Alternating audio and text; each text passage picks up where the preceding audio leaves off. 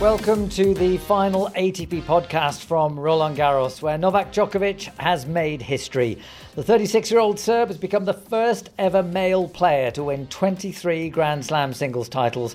He's moved one ahead of Rafael Nadal, who has 22, and Djokovic is now just one short of the all-time record of 24 singles titles set by Margaret Court in the early 1970s. And in fairness, a lot of her titles came before the Open era, when not everyone travelled to the Australian Championships. So Novak Djokovic is definitely the history man. I'm Chris Bowers, and to review this remarkable achievement with me, I'm joined by the 17 times Grand Slam doubles champion, 12 in men's doubles, 5 in mixed, and half of the legendary Woodies doubles pair, Mark Woodforde.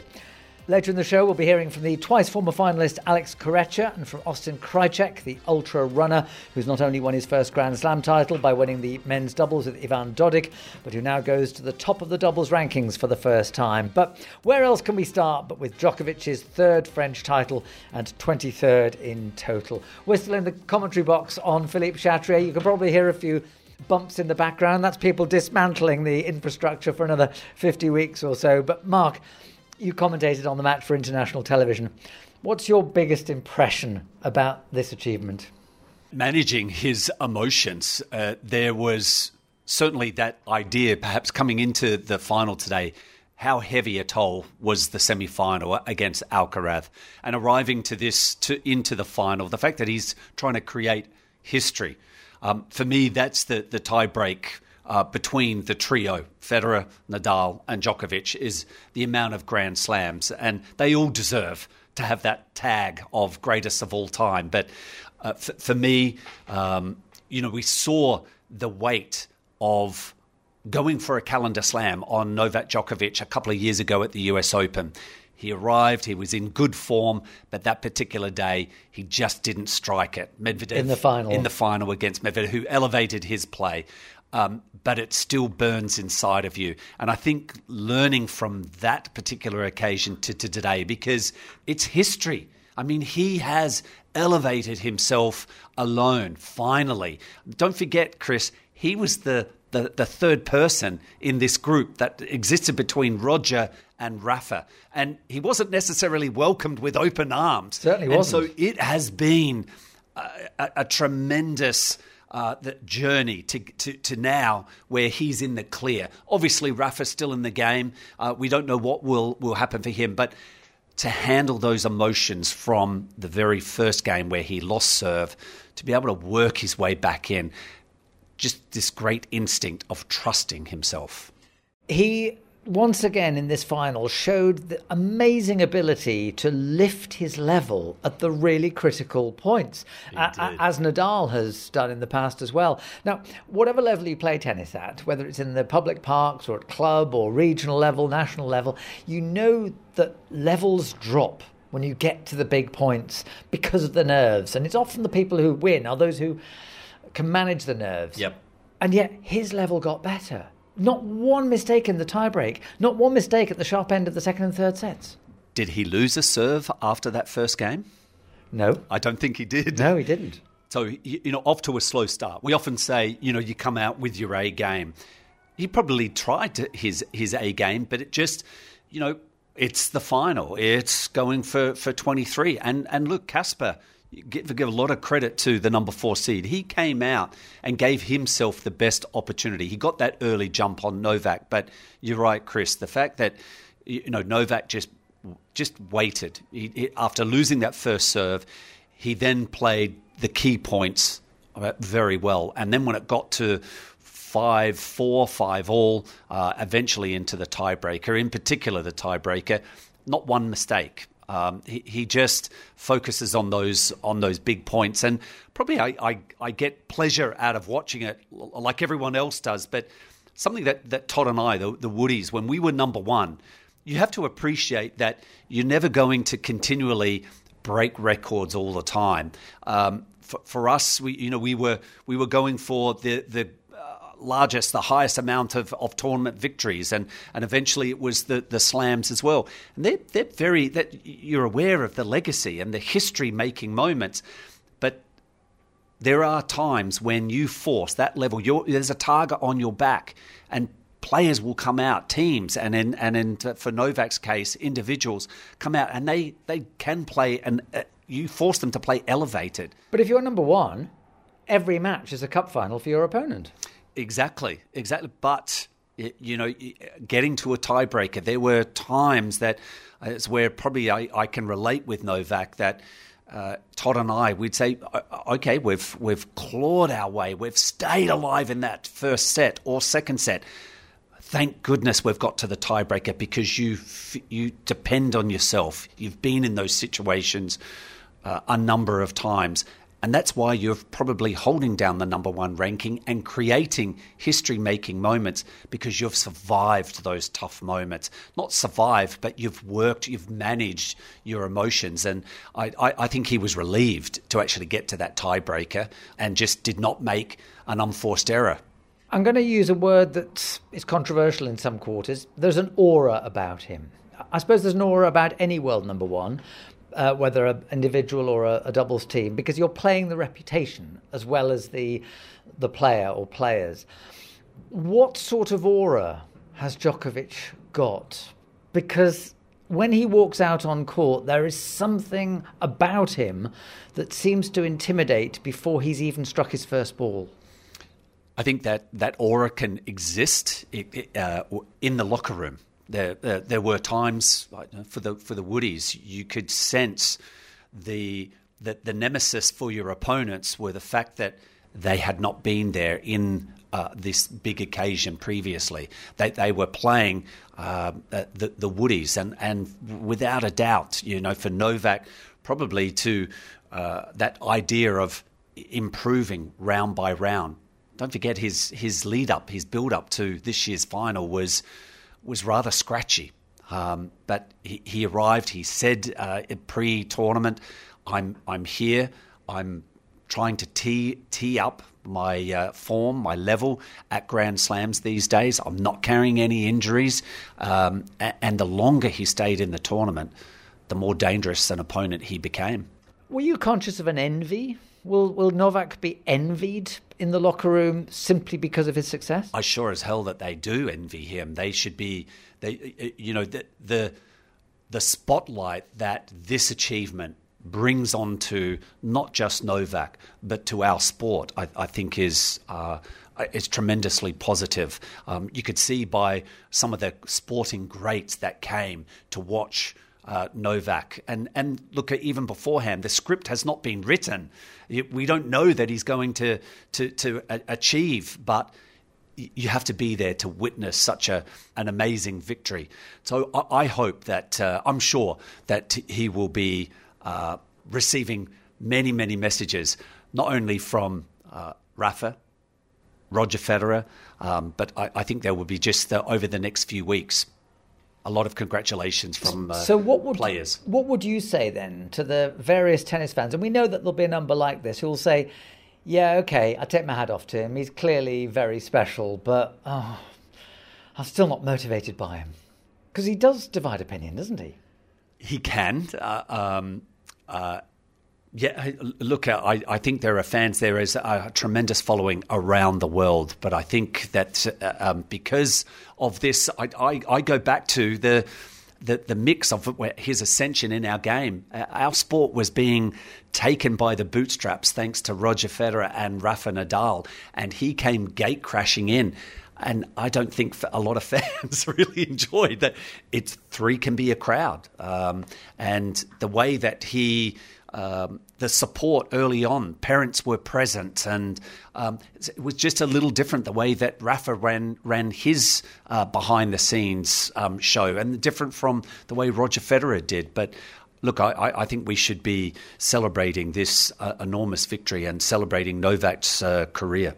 Well, the discussion about who's the greatest tennis player of all time can go on in tennis bars and pubs and cafes and wherever you discuss these things, bus stops, whatever, around the world. We're not going to get into that one now, but I just want to get into Kasper Ruud. I mean, I thought he played a really good match. In fact, the question that I'm left with at the end of this final is, if you were to take away Djokovic and Nadal, I know that's a big if, but is he actually the best clay court player now? You have a look at the record in the last couple of seasons. He's the one that's won the most clay court matches. He's won the most clay court tournaments. He is a very handy player, individual. I think the nemesis last year in the final was the fact that he's playing Rafa Nadal and that he's trains at Nadal's academy. And, you know, that match might have been over and done with before they actually stepped onto the court there, the aura of Nadal. But he's learnt from that particular match and the final of the US Open. But in this case, if Novak wasn't there here, Nadal, you know, the Norwegian could be hoisting the trophy. I mean, he's played 3 Grand Slam finals and he's lost all 3, but to Nadal, Alcaraz and Djokovic, 2 legends and 1 legend in waiting. My hand is up. I think I'd be taking those losses as much as they burn inside of you. But when you win, you win. When you lose, you learn. And I think he'll continue to learn. He's clearly got a very good team. I mean, he's still coached by his dad, but that seems to be working for him, whereas it might not. We don't know what's happening in, say, the Tsitsipas camp or whatever. We'll come back to Tsitsipas later. But, you know, it doesn't appear to be as harmonious there as it is with the Ruud family, who do appear to be all pulling in the same direction. It seems like a very tight unit, and you have good people around you. I think that without a doubt, that those that have advanced in our sport, you have to have good people around you. And you know, we saw today. I felt like I saw a bit of Kasper Ruud, that he understood that he just can't rely upon being so deep behind the baseline and just trying to outlast opponents, which works against many a player, an opponent on this surface. But when you're playing some of the all-time greats, you have to have that variation. He threw it in there in that first, well, for most of the match, a backhand slice. I haven't seen that often. I think he's understanding, and perhaps in combination working with his dad, that they've made these assessments that he has to just tweak his game. And I think this is an exciting pass. Yes, it might be a dejected evening tonight, but there's so many pluses for Kasper moving forward. Well, he's proved a lot of people wrong who felt that last year might have been the high water mark by reaching his 3rd Grand Slam final. So it was the 3rd Roland Garros title for Djokovic. It was the 3rd Roland Garros title for Iga Swiatek in a really interesting final. I take my hat off to her, but I'm also so excited about the woman she beat, Karolina Muchova. Was super excited to see her in the final and to bounce back from a heavy one-sided first set down 3, that she just, you know, hung in there, and she turned the match around, and a slender lead early in the 3rd set. The Czech player development program, I mean, I'm not sure what they exactly do, but boy, oh boy, they produce women that have these exquisite games that I think, you know, can set themselves up. I think back to Mandlikova, as well as Jana Novotná. We had Barbora Krejcikova win the title a couple of years ago. These amazing athletic styles to playing. It's a joy to watch Muchova. So Djokovic and Swiatek are the 2 singles champions. The men's doubles champions, Ivan Dodig and Austin Krajicek. They came so close last year. They missed 3 match points in last year's final, but they've won it this year. And Austin Krajicek goes to #1 in the individual rankings. What a brilliant result. What, you know, the combination, winning your first Grand Slam and elevating to #1. They're a very difficult team for a lot of opponents, given the left-hander, right-hander combination. You've got the mix of someone who's a little more mature or older age-wise, as in Ivan Dodig, and he has that experience. So the blend between Austin and Ivan paying dividends. We'll come back to Austin Krajicek as we hear from him later in the show. Women's doubles and the mixed doubles had a bit of redemption about them. The women's doubles champions were Su Wei Xie and Xinhu Wang. Wang, who lost 6-love, 6-love in the 3rd round of the singles to Iga Swiatek. So that night must have felt pretty bad, but leaves Paris feeling great about getting on the Grand Slam Roll of Honour. And Miyu Kato was disqualified for hitting a ball which struck a ball girl. Whether she hit it in anger is up for discussion, but she was disqualified. But won the mixed doubles with Tim Pütz, which is a great achievement for both of them. Plenty of other talking points to chew over at the end of the second Grand Slam tournament of the year. You're listening to the ATP Tennis Radio Podcast. OK, so let's turn our attention to the rest of the men's draw here. And I'm delighted to say that Mark Woodforde and I have now been joined by the coach, commentator and former player Lucie Ahl. The big match of the week was the semi-final between Djokovic and Alcaraz. It was hyped as one of the great matches. Many people thought it should be a final. Obviously it wasn't, because Djokovic was seeded 3 and the draw didn't play ball on that front. Djokovic won it, but the third and fourth sets were disappointing because Alcaraz was struggling from cramps. Where do you think this is going to last in the memory of Roland Garros, Mark? Well, I mean, it was so much hype, as you say. Once the draw came out and they were on the same half of the draw. And yes, I think we all were hoping that they would be combatants in a final. Wasn't to be. But the standard that they showed, I thought, was absolutely breathtaking. And I felt after 2 hours, and exactly at the end of that second set, I mean, I think my comments were, someone's got to take a bit of a dip here. And it did look like that Djokovic was going to be the first one. And as it turned out, the balloon burst with Alcaraz. I thought it was sensational tennis for 2 sets, but whether it remains in the mindset of people for the rest of the year, because I think there's still a lot to be played out, in particular with these two guys. Lucie, your take? Yeah, I mean, as soon as the draw came out, that was where we were all looking and hoping for it to happen, because they've only ever played once, which is incredible because of various different reasons and situations. I think, unfortunately, I mean, as Mark said, it was an unbelievable 2 sets, and I think Djokovic probably would have said physically, you know, he was struggling after the 2 sets, and I certainly didn't expect that to happen to Alcaraz.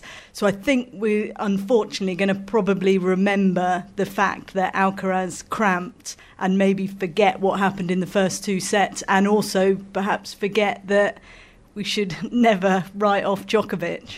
I mean, is there a danger that this is going to be remembered as almost like it was injury decided, and that Djokovic won't quite get the credit for being the 36-year-old who was fitter than the 20-year-old? Well, I think physical fitness is a part of our sport, isn't it? It's very much like tactics. And it certainly felt like that they were trying to take the legs from each other towards the end of that second set, because it was such an arm wrestle. It was a bruising encounter. And so I hope that it doesn't detract from Djokovic's performance in that match. And I just hope that they don't downplay the fact that, you know, he won in that manner. Again, the first 2 sets were sensational. And I think when you are, again, I use that boxing analogy, they were in the ring. They were taking heavy cuts at each other. There is going to be some damage. Someone is going to get hurt. And it just happened to be Carlos at the time. Do you think the hype actually might have added to Alcaraz's vulnerability towards cramps? I mean, you know a lot about fitness and the relationship between the mind and fitness. And he did say that he was so excited about it. I wonder how much that contributed. Oh, massively. I mean, he said he was so nervous going into the match, and you could see an element of that in the first set, and definitely that build-up with, you know, not just the physical side, but the mental side, that was why he cramped. And I think we've got to remember, this is only his third main draw appearance at Roland Garros. He has so little experience. And I think because of the way he plays and what he can do, we forget the age that he's at. And if we think back to when Djokovic, Nadal, you know, even Federer, when they were younger, you know, they had different things that were issues, whether it was injuries. Djokovic had the breathing problem as well, because of this, you know, tennis is a sport. It's not just physical,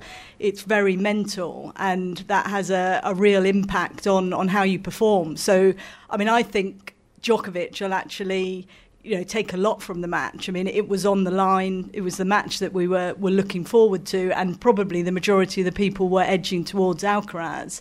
And I think the fact that Djokovic is obviously, you know, disappointed and feels for Alcaraz that his body broke down, but in some ways that'll give him an even bigger boost of confidence. He can beat his chest. Yes. I survived. But Djokovic himself retired numerous times in early Grand Slams in his career. So, I mean, in a way, it's almost part of the learning process. I think Lucie just said a fantastic point, that the fact that he is still very early on in his journey, and he doesn't have a wealth of experience that Novak does. And if you look at the process that Novak goes through, and Andy Murray went through the similar, and I'm sure Federer does as well. But they have their fluids in a bottle, and each bottle is relevant to each set. So the intensity of what they're taking, whether it's electrolytes and other special fluid that they're taking, it increases in the fifth set.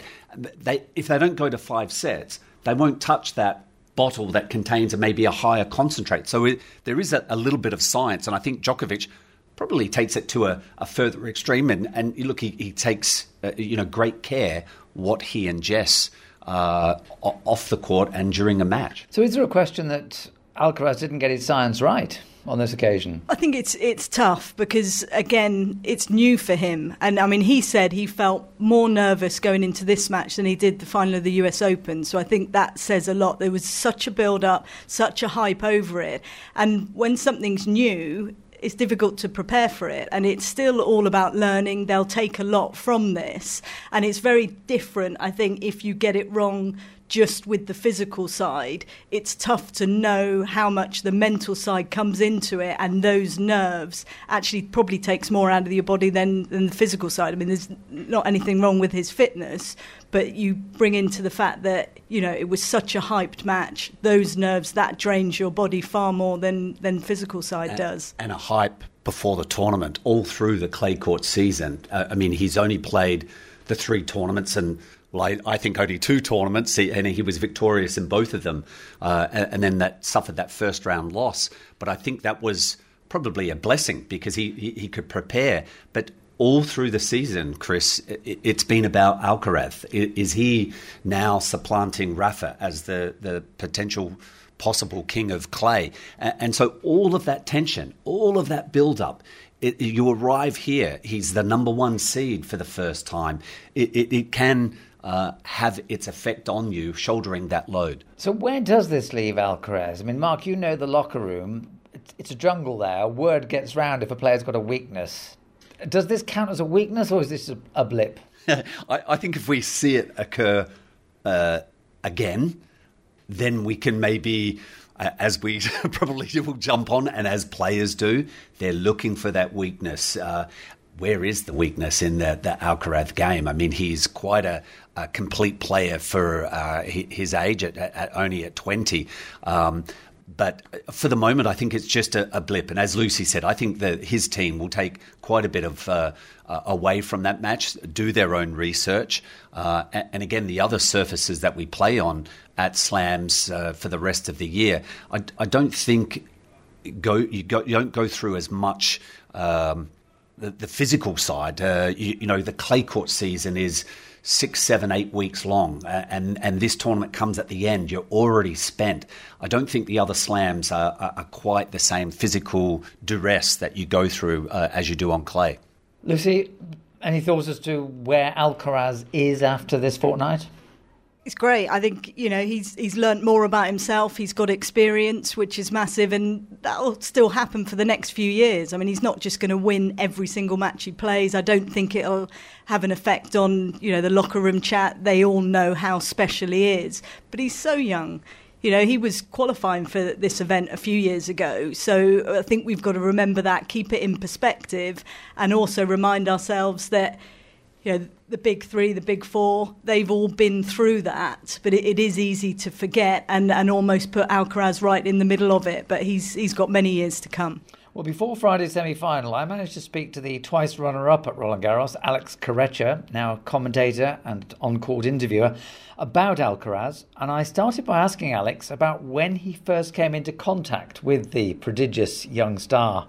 I see him first at the ATP finals in London, when he was playing like the little kids tournament. I was like in a players area where we can see the court that they had there, and he was playing a match, and I looked at there and I saw the guy hitting the ball so hard, And I heard about his name before in Spain, but I never saw him hitting. So I was very impressed by his powerness, by his mobility. And that was the first time. So that might be like maybe 7 or 8 years ago, or 6 or 7, I don't know. And yes, and I was shocked when I saw him first. And from then on, I followed him. And then at Roland Garros, talking to Juan Carlos Ferrero, when we finished the Legends here one day, he told me, I said, what's next for you? And he said, I'm going to start working with Carlos Alcaraz. And I said, oh, but he's very young. He said, yeah, but I want him really to get him from the bottom, you know, because I want to, let's say, educate him in a good way, tennis way. So I want him to understand the things. So I need to go through satellites, challengers, and we will see what happens. So imagine the run they had. Have you kept in touch with not just Carlos and Juan Carlos, but also the Alcaraz family, because the family are very important in shaping who Carlos is? Definitely. I mean, family are great, well manners, well values, very well educated people. I know his dad because we used to play futures together, and he was a decent player. And and then I saw that day that I mentioned before. I saw his dad, and I said, "Is your son?" And he said, "Yes." I'm like, "Wow, it's impressive, you know, the way he's playing." And yeah, I remember him from a long time. Then I met the mom like not that while ago, but they are ultra educated, you know, and very humble people, and very grateful from what everything is happening. What have they done right that makes Carlos such a lovely guy? Well, I think they educate him in a way that they feel like he's not like more important than anyone else. I think they all come from a little place where everybody is very humble, and also they let the coaches do their job, you know, and I think this is very important. They don't get into his career, they let the professionals just stick on that. And of course, I think the important thing is like they tell him every day how important it is to be grateful to people and to be well educated. He's such a good player. What's his weakness? Well, he doesn't have many weaknesses. I mean, he's very strong in all areas. He's going to keep on improving. I think he can still improve his serve, his stability on the court, like to play like for 3 or 4 hours the same way he plays, because he's such a creative guy that from time to time it's normal that he still has some downs. But I think he's going to be someone very enjoyable to watch over the years in any surface, because you know, he's someone that every time he hits a shot, he's always trying to do like a winner. So sometimes I think he needs to be a little bit more like practic instead of creative, but it's the way he is, and he will learn to be creative and practic, and then he will be very difficult to beat. So in a few years' time, when you see him being very practical, will you miss the creativity? No, he won't miss his creativity, but I think at some points he will become a little bit more practical, because especially on clay, best of five, at some points it's difficult to do like a show every shot, you know. So it's good also to understand that this is difficult, and sometimes it's windy, sometimes it's wet, and sometimes the ball doesn't go as fast. So you need to also understand that maybe you just need to run. And he also runs, he also suffers, he knows how to defend. So on clay, I think he's going to be huge. You've interviewed him in Spanish more than in English. We obviously hear the English interviews. What does he say in Spanish that he doesn't say in English? Well, he's more natural. He's got more vocabulary. He's got like a more instinct reactions. He's a very friendly kid. He's someone very with a lot of sense of humor. Like the other day, for example, he jumped on me, and because the first day I interviewed him on court in English, he came to me and we were like for Spanish Eurosport. So before we started, I said, "Are you ready?" And she said, "JJ, in English, right?" And I was like, "What?" You know, so it did provocate me like a little bit of a confusion. And then we started laughing. And then the day after, when he won, I started the interview in French. And he said, "I got it. I got what you said. So I'm going to continue. So I understood." And then he just responded in Spanish. So it was he's truly amazing. Is he a thinker? I mean, does he develop thought processes? Do you get deep things from him? He is, he can explain things very well, and he is very mature for his age, but at the same time, you know, he doesn't want to get like ultra deep on his answers, because he also knows that he needs to do a lot of interviews, you know, so at the end of the day, it's also like to keep it let's say, simple. But he says nice words and he says things deep, yeah. I know Carlos doesn't like being compared with Rafael Nadal, but if you had the Rafa of 19 or 20 against the Carlos of 19 or 20, who would win? I don't know. That's a tough question now. I need to think about that, but it will be interesting to know. But it's going to be nearly impossible to find out because they're not going to be in the same area at the top. So it's a shame, but that's what it is. The voice of Alex Corretja. To be fair to Alex, he had to rush off at the end of that interview. Otherwise, I suspect he'd have given me a more in-depth answer to that question about the 20-year-old Rafa versus the Alcaraz of now. So, come on, Lucie, Mark. How would the Rafa of 1920 do against the Alcaraz of now? I'd give the edge to Rafa. On what basis? Probably because I've seen Rafa play a whole lot more than Alcaraz. I was, commentating a lot of Rafa's matches and in particular those finals. I think he was such a beast, a specimen on the court. He hit the ball. I mean, the incredible amount of spin and power, the combination, and yet I figure that I sense now that Alcaraz is probably potentially will be a much more complete player, and I think he will maybe move the needle as far as men's tennis and the future. But I think at 20 years of age, I still see sometimes with Alcaraz he gets overexcited in matches. In this tournament in particular, it showed up in a set against Taro Daniel. There was some loose moments, some games that slipped by, but he was able to make adjustments. With Rafa at 20, I just didn't see any of those loose games. It was from the beginning of the match until the end. He crushed you physically and mentally. Lucie? Yeah, I think I have to agree with Mark. I think that extra bit of discipline with the way that Rafa played, he would close out sets, close out matches, where I think Alcaraz is still evolving. I think, what he can do with the ball, his excitement about the potential shots that he can maybe produce, he still wants to try them out. And, I think he's a different type of player, and it will take him a few years to really learn how to not have those dips. So I think at that age, I think Rafa, with his discipline, his focus, he would have had the edge. See, I'm begging to differ with you both on this one, because for me, Alcaraz has more game than Rafa had at 1920. I mean, the game we know that Rafa has, an awful lot of that has been developed. I mean, we forget how weak his serve was in the early days. He really worked on that. The slice was a lot more floated than it became. He developed a much flatter slice. Didn't always use it, but I just feel there's an awful lot of Nadal's game that came in the course of his career.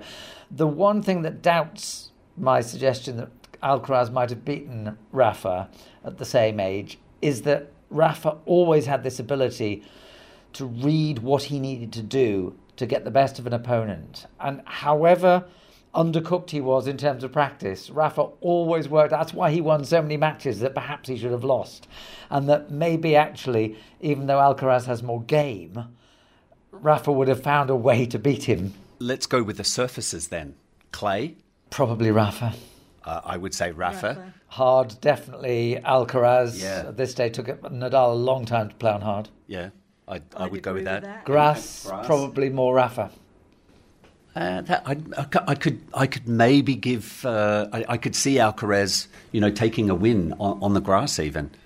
Probably that would be the one surface. I mean, the difficulty is players that haven't played on grass very much. It does take a while to learn how to play on that surface. Except Nadal had won a couple of rounds at Wimbledon a couple of years before he played a match at Roland Garros. That's right. But I suppose that's Wimbledon as opposed to the whole clay court season. Let's move on from Alcaraz to some of the other names who've impressed us. Sasha Zverev got to the semi-finals. Sort of redemption after that awful ankle injury a year ago. And yet, I suspect after he was taken apart by Kasper Ruud, we have to say that he's not quite back to where he was. Well, I'll jump in on that one because I called a number of his matches through the tournament, and I was so impressed with the way that he played.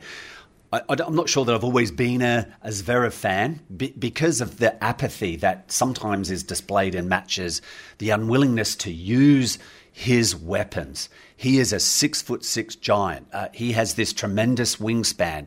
His game should translate to all the surfaces. I mean, with the 19 titles under his belt on all of the surfaces, I should say. But there's been a reluctance in the past in these big matches to really put himself on the line. This tournament, and whether it's because of the memories of last year, felt like that he just threw everything in every match. I was so impressed with the level, except for the semi-final. I think maybe I didn't give enough attention to the matches that he had played and how the toll had maybe taken upon him. And he was taken apart by Ruud. Perhaps he gave too much credit, too much.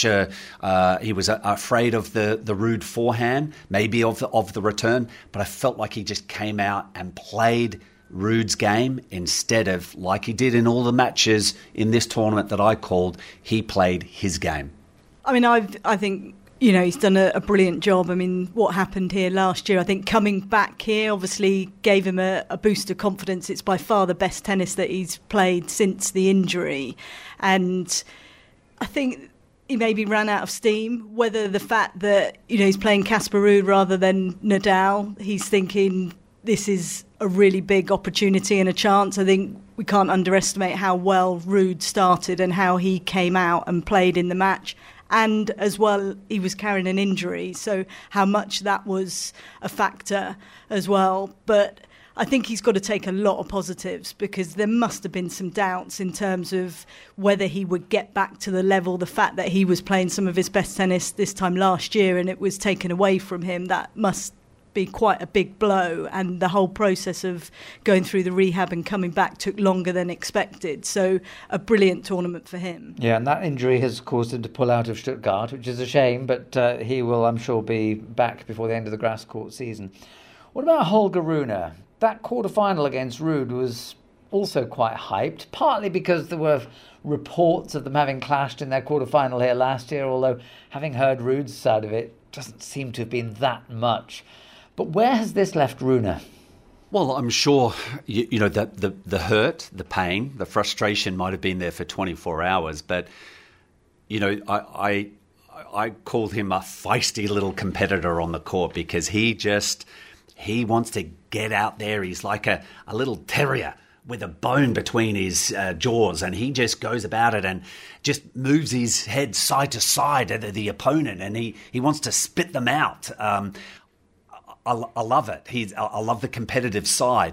There's this belief that not too many other players that I see that are coming up, and in particular at 20 years of age, have that inner belief that he can actually beat Alcaraz, that he can beat Djokovic, that he can beat Rafa. And, you know, his results this year, the ascendancy has been relatively swift. You think last year, at the beginning of the clay court season, his first main draw match at Monte Carlo, that same day that he was playing qualifying, he just won a challenger.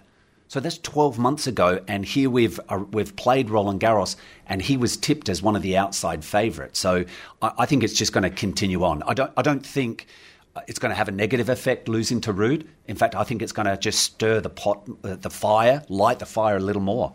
It's interesting you say that. I don't think anyone would disagree about the feistiness and the confidence. But is it possible that the feistiness and the confidence is slightly covering up for a game that hasn't quite got as much in it as the people he's up against? I'm not sure. I mean, I think he's got a massive game. I mean, he's a physical beast. The way he moves around the court, he's happy at the back of the court, at the front of the court. He's got real self-confidence and belief, and he'll back himself. There's a fearlessness there, which I think, you know, it's evident you've got to have that in the men's game these days. Perhaps that match, 7-6 in the fifth against Cerundolo, that burnt him out. There were some physical issues there, and he was getting frustrated mentally. He did well to get through that one. I mean, the start of last year, he was outside the top 100. So again, going back to Mark's point, it has been quite a big rise, and as we all know, that trajectory doesn't just go one way, so there'll be some bumps there, but for me he's right up there, player for now and the future. And Chris, you mentioned about whether it's covering up for a lack of game. I actually think there is some game, and I will always wave that flag of someone that is looking to come to net. And that's where I think for Alcaraz can move the needle for men's tennis, because there's that awareness of where the net is and a liking to go there. I see that with Rune as well. He's brave enough to roll the dice, to go forward. And if he misses, if he loses a couple of points, there's no hesitation about, I'm not going there again. In fact, he'll get there. And a backhand slice, I still say that's one of the most underused strokes in tennis. He has a backhand slice. He will use it. And the serve, it seems like this tournament, it's got more pop on it again. So I think he's growing. So you're both going for Rune as a positive quarterfinalist. What about Tsitsipas? Quarterfinalist, runner-up here 2 years ago, having led 2-love in the final. And yet he was taken apart by Alcaraz, certainly the first two sets. Where is he at the end of this tournament? I do think he's not necessarily gone backwards, but I think he's stalled somewhat. There have been the injuries there. There's obviously maybe been some issues within his camp, stopped working with Mark Philippoussis, who has been part of his team. So there's a lot going on. And, as we know, it's tough enough on the court without having the distractions off the court. It will be interesting to see what happens over the next year or so, if he can start to get back to where he was. But I certainly don't view him as the player he was, certainly when he made the final here. Yeah, I think this is at a vital moment, period in his career. I think this is a time for assessment and where he wants to, if he's going to continue on and be in that short list of contenders for titles. I don't think for Wimbledon, I don't consider him even in the top 15 because he doesn't transition well, hasn't in the past. I do think it's a bit of a shame that he's stepped away from the association with Mark Philippoussis. I'd like to believe that Flip was giving him some positive input, and whether that created some turmoil within the camp. That whether that's ever uncovered. But I think this is a moment for reflection for Tsitsipas to try and develop a game that he's got to keep moving with the Runes, with the Rudes, with the ascension of Alcaraz to the top of the game as well. And of course, you're still, Novak's there, and we'll await the return of Rafa. But Stefanos is, I love his game, but I just feel like he's not using it in the manner that, that would place him up in the top five. Anyone else that has emerged either positively or negatively from the tournament? The obvious names are the other two beaten quarterfinalists, Hachanov, who's gone semi-quarter in the last three slams, or Echeverry, who has broken new ground this time, or anyone else for that matter. They're the two that stand out. Echeverry as well. He's had a really good year and shown that he can perform at this highest level. I think he's got a great game. He I think can also translate that onto other surfaces. Sarundalo played well that match against Rune, and he's dangerous, and not just on clay. Semi-finals of Miami last year, and with massive forehand, moves incredibly well, can defend, can then turn the defence into attack, happy to get forward. So he's a player that certainly I think will continue to rise. Yeah, a bit of a barren year for French tennis in the men's draw.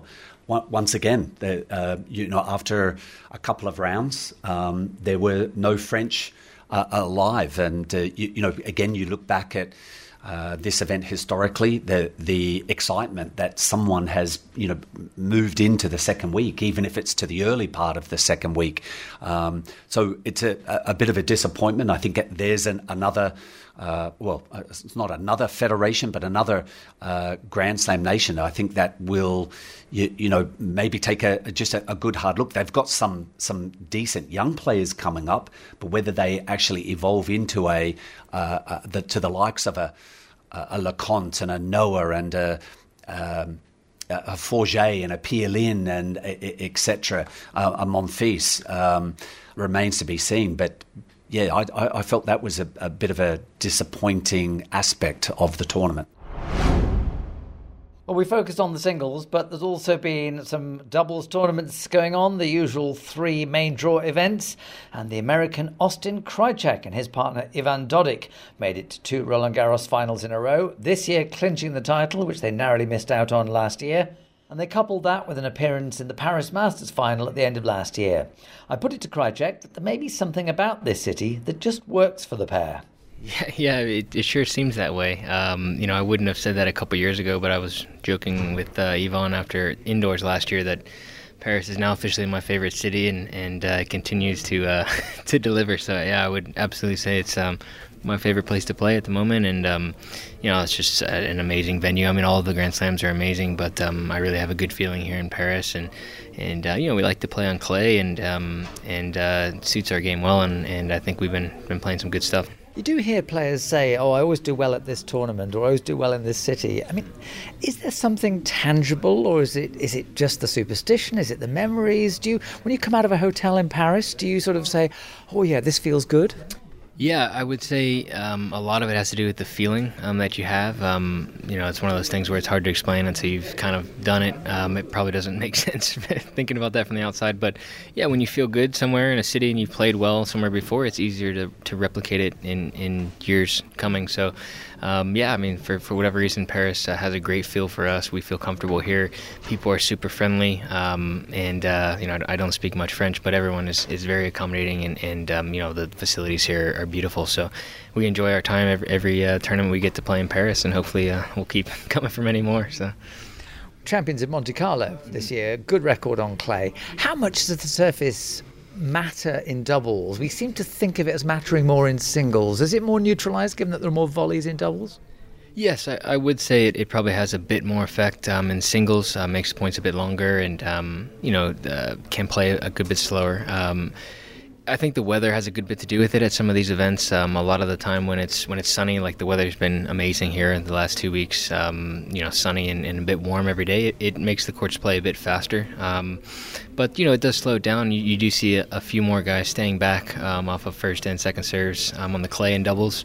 So it changes it a little bit. I think the movement is probably the bigger thing that changes for a lot of, especially, you know, us Americans. We play on clay when we're younger on the green clay, but it is significantly different. So sliding on that is not even in the same ballpark as over here on the red stuff. So, you know, it is different for the movement side of things, but I would say it probably has less of an effect in doubles than singles, yeah. So does learning on North American clay or hard courts benefit playing on red clay, or does benefit playing on the hard courts and the North American clay? Yeah, that's a good question.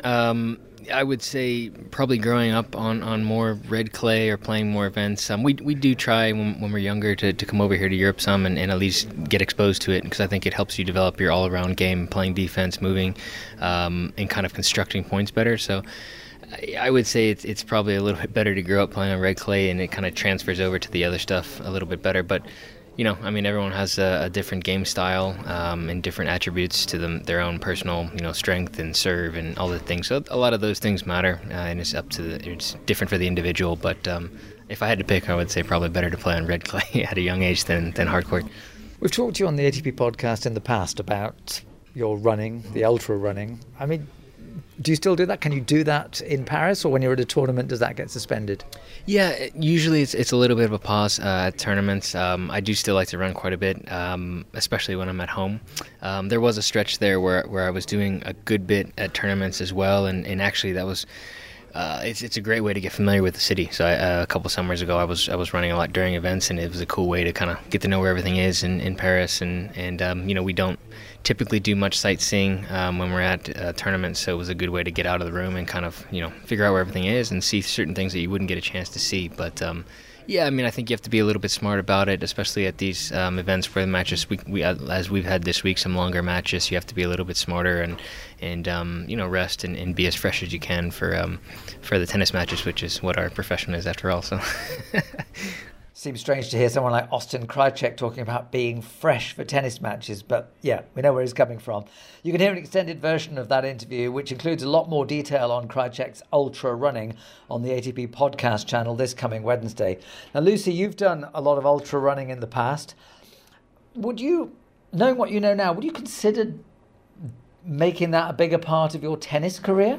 Definitely. I learnt so much through the ultra races that I did a couple of Ironmans as well, and the mental strength that you get from it. I think you also find out a lot about yourself, how much you can actually push yourself physically and obviously mentally. So I wish I'd found it before I actually stopped playing. I mean, even, you know, some of the matches, if I play some of the vets matches, I do draw on what I've learned through, you know, I've done a 24-hour race, you're 4 in the morning, trying to keep going. And it is all about the mental side. And I think that's certainly what Austin has found as well, that actually when he goes on the tennis court, that seems easy. You see, it's fascinating. I'm being a bit flippant with Austin when I said, oh, well, most people want to play tennis so that they don't have to go running, that they chase a tennis ball so that the exercise happens by itself. But, Mark, I remember when Jon Tiriac was coaching Guillermo Vilas in the late 70s, at the peak of Vilas's career, he actually said to him, no, don't go running. You know, you're not trying to be a runner, you're trying to be a tennis player. Do all your work on the tennis court. Thinking's changed. Evolution of how to prepare for matches, whether you're a singles player or a doubles player or a combination. But it certainly, even through my time of playing, there was the focus of doing a lot of drills on the court itself, and the balance. It wasn't as much off-court training. And I think now there are many a player that will probably limit their time on the tennis court, and whether it is more time working on their cardio or you know, trying to get into the gym just to bulk up. But I think times have changed, and various ways, avenues of actually getting yourself ready, preparing for performance on the tennis court. Lucie, is this only for top level tennis, or is there an awful lot of gain that can be got from running and other forms of extreme physical exercise for tennis players lower down the chain? I think so. I mean, as I say, I got so much from it on the mental side. And I know now, speaking to the different fitness trainers, they don't agree with it. I disagree with them on that, because they're maybe looking at the scientific side and saying, well, you've got to be short, sharp and those bursts. But they're perhaps not taking into the fact how much you get from it mentally. And if you're mentally tough and strong and know that you can go through barriers physically, you know, that is then going to help you on the match court. So it's not necessarily the physical fitness just improving the physical side, it improves your mental strength, which is key. And Mark, to what extent are today's doubles players different physically because of evolution in fitness regimes than they were when you were playing from the late 80s to 2000? Tough question, because I think the trend now, that if you look at the top 10 rankings, and I think it even, you know, expands out to the top 20, and certainly with the top 10 teams, they're primarily double specialists. They're not playing singles at all, which, you know, depending on the way that you view it, is that a good thing or a bad thing? But if they're only playing doubles, that means they actually have more time off the court to actually take care of themselves. And the age bracket. And all of a sudden, we've got this burst of over 35-year-olds that are still being able to play at a high level and contest for these major tournaments.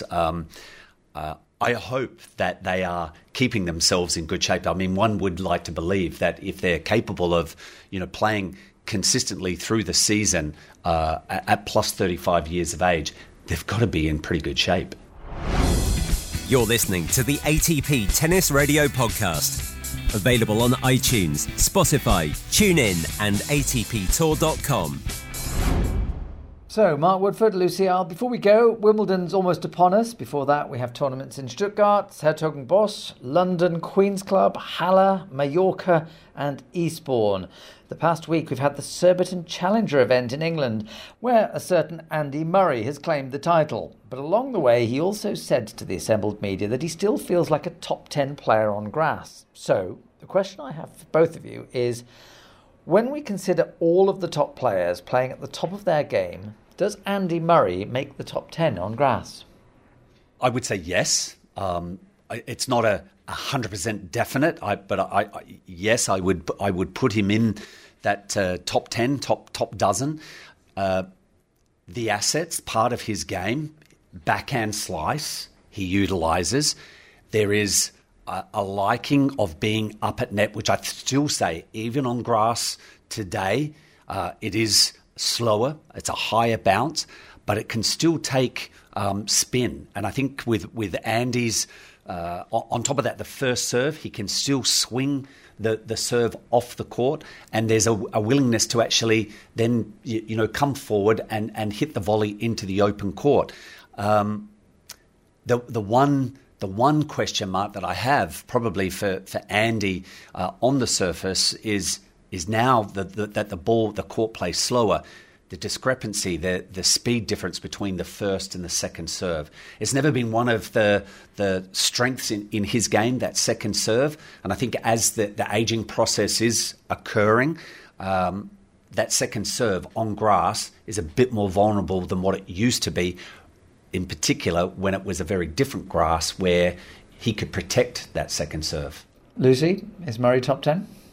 I mean, it's a difficult question. I mean, I think so. I think as well, I know, as we've been talking about, that the grass does play quite a bit differently to previous years. However, I think, if it's a surface that you actually haven't played too much on, it's difficult to really have a whole heap of confidence and belief on it. And I think we look through the draw of the players, are at the top of the game, and they haven't got a whole load of experience on it. They haven't played loads of tournaments and loads of matches, where Murray obviously has. So I think, as well as what Mark's talked about in terms of his actual game, I think just the fact that he's confident, has that belief, certainly as a Brit, from the word go, we know that is going to be the biggest part of our season. So we do get more opportunity than others to play on it. And within that, it does give you quite a bit of belief that you can actually play on the surface, which I think goes a long way. So I'm going to say yes.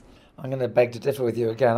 I don't think he is, although I think he probably is for the first round or two, because the absolute classic feature of Andy Murray of late is that he plays a good first-round match, but normally takes an age to win it, and therefore doesn't have the stamina to continue these days. And I don't think on grass, the match is a little shorter on grass, but I don't think that's going to make enough of a difference. Therefore, I don't think the surface elevates him close enough to being a top 10 player. So we feel that he will make the quarters, and Chris, you're saying that he won't? Yeah, I would be very surprised if Murray makes the quarters at Wimbledon. Has he got enough gas in the tank to get through four matches? That's getting to the quarters. I'm not sure he has anymore. The grass court season at tour level is 6 weeks. The 3 weeks coming up, 2 weeks at Wimbledon, and then there's Newport, Rhode Island, the week after Wimbledon. Anyone you think might actually shine over the next 6 weeks in a way that we wouldn't normally expect? Who's going to be... I mean, I guess we're going to be obviously looking at the lead-ups, but the big event is Wimbledon, and it's difficult to then look past Djokovic again, given what he's done here, because there were perhaps a few question marks because of his physical side, but he's shown what he can do at slams. And I think it becomes more difficult in today's game to be able to select or handpick a few players that once they move on to the grass. I think it used to be you could do it with ease previously. That's how I felt that you could even before the grass season would begin. I think now we hesitate. We want to see maybe how players are transitioning, and in particular see the first week. I think a player really does have to have a lead up to go in to Wimbledon fresh without playing a tournament. I don't think it enhances their chances at all. But I think these days it's more of I'd really like to see the first week of results to maybe give a okay, I could see them perhaps performing at Wimbledon. I'll maybe throw in Tommy Paul. Tommy Paul. That's an interesting one, yeah. Any reason? Well, just remembering last year, he played well at Eastbourne and at Wimbledon. I remember his coach, Brad Stein, saying that he believes that grass will actually be Tommy's best surface at the end of the day. He obviously struggled here. There was maybe expectation on his shoulders, so I think he's going to step up and do well on the grass. He's maybe had a little bit longer to get on it as well. Well, we'll see how Andy Murray, Novak Djokovic, Tommy Paul and the rest of the ATP Tour do over the next few weeks as the orange dirt makes way for the green, green grass on which the sport was born nearly 150 years ago. My thanks to Lucie Ahl and Mark Woodforde. I'm Chris Bowers. Thanks for listening. Please check out the extended version of that Austin Krajicek interview during the week, and we'll be back next Sunday to bring you a preview of the ATP 500 events at the Queen's Club in London and in Halle in northern Germany. Thanks for listening and enjoy the tennis.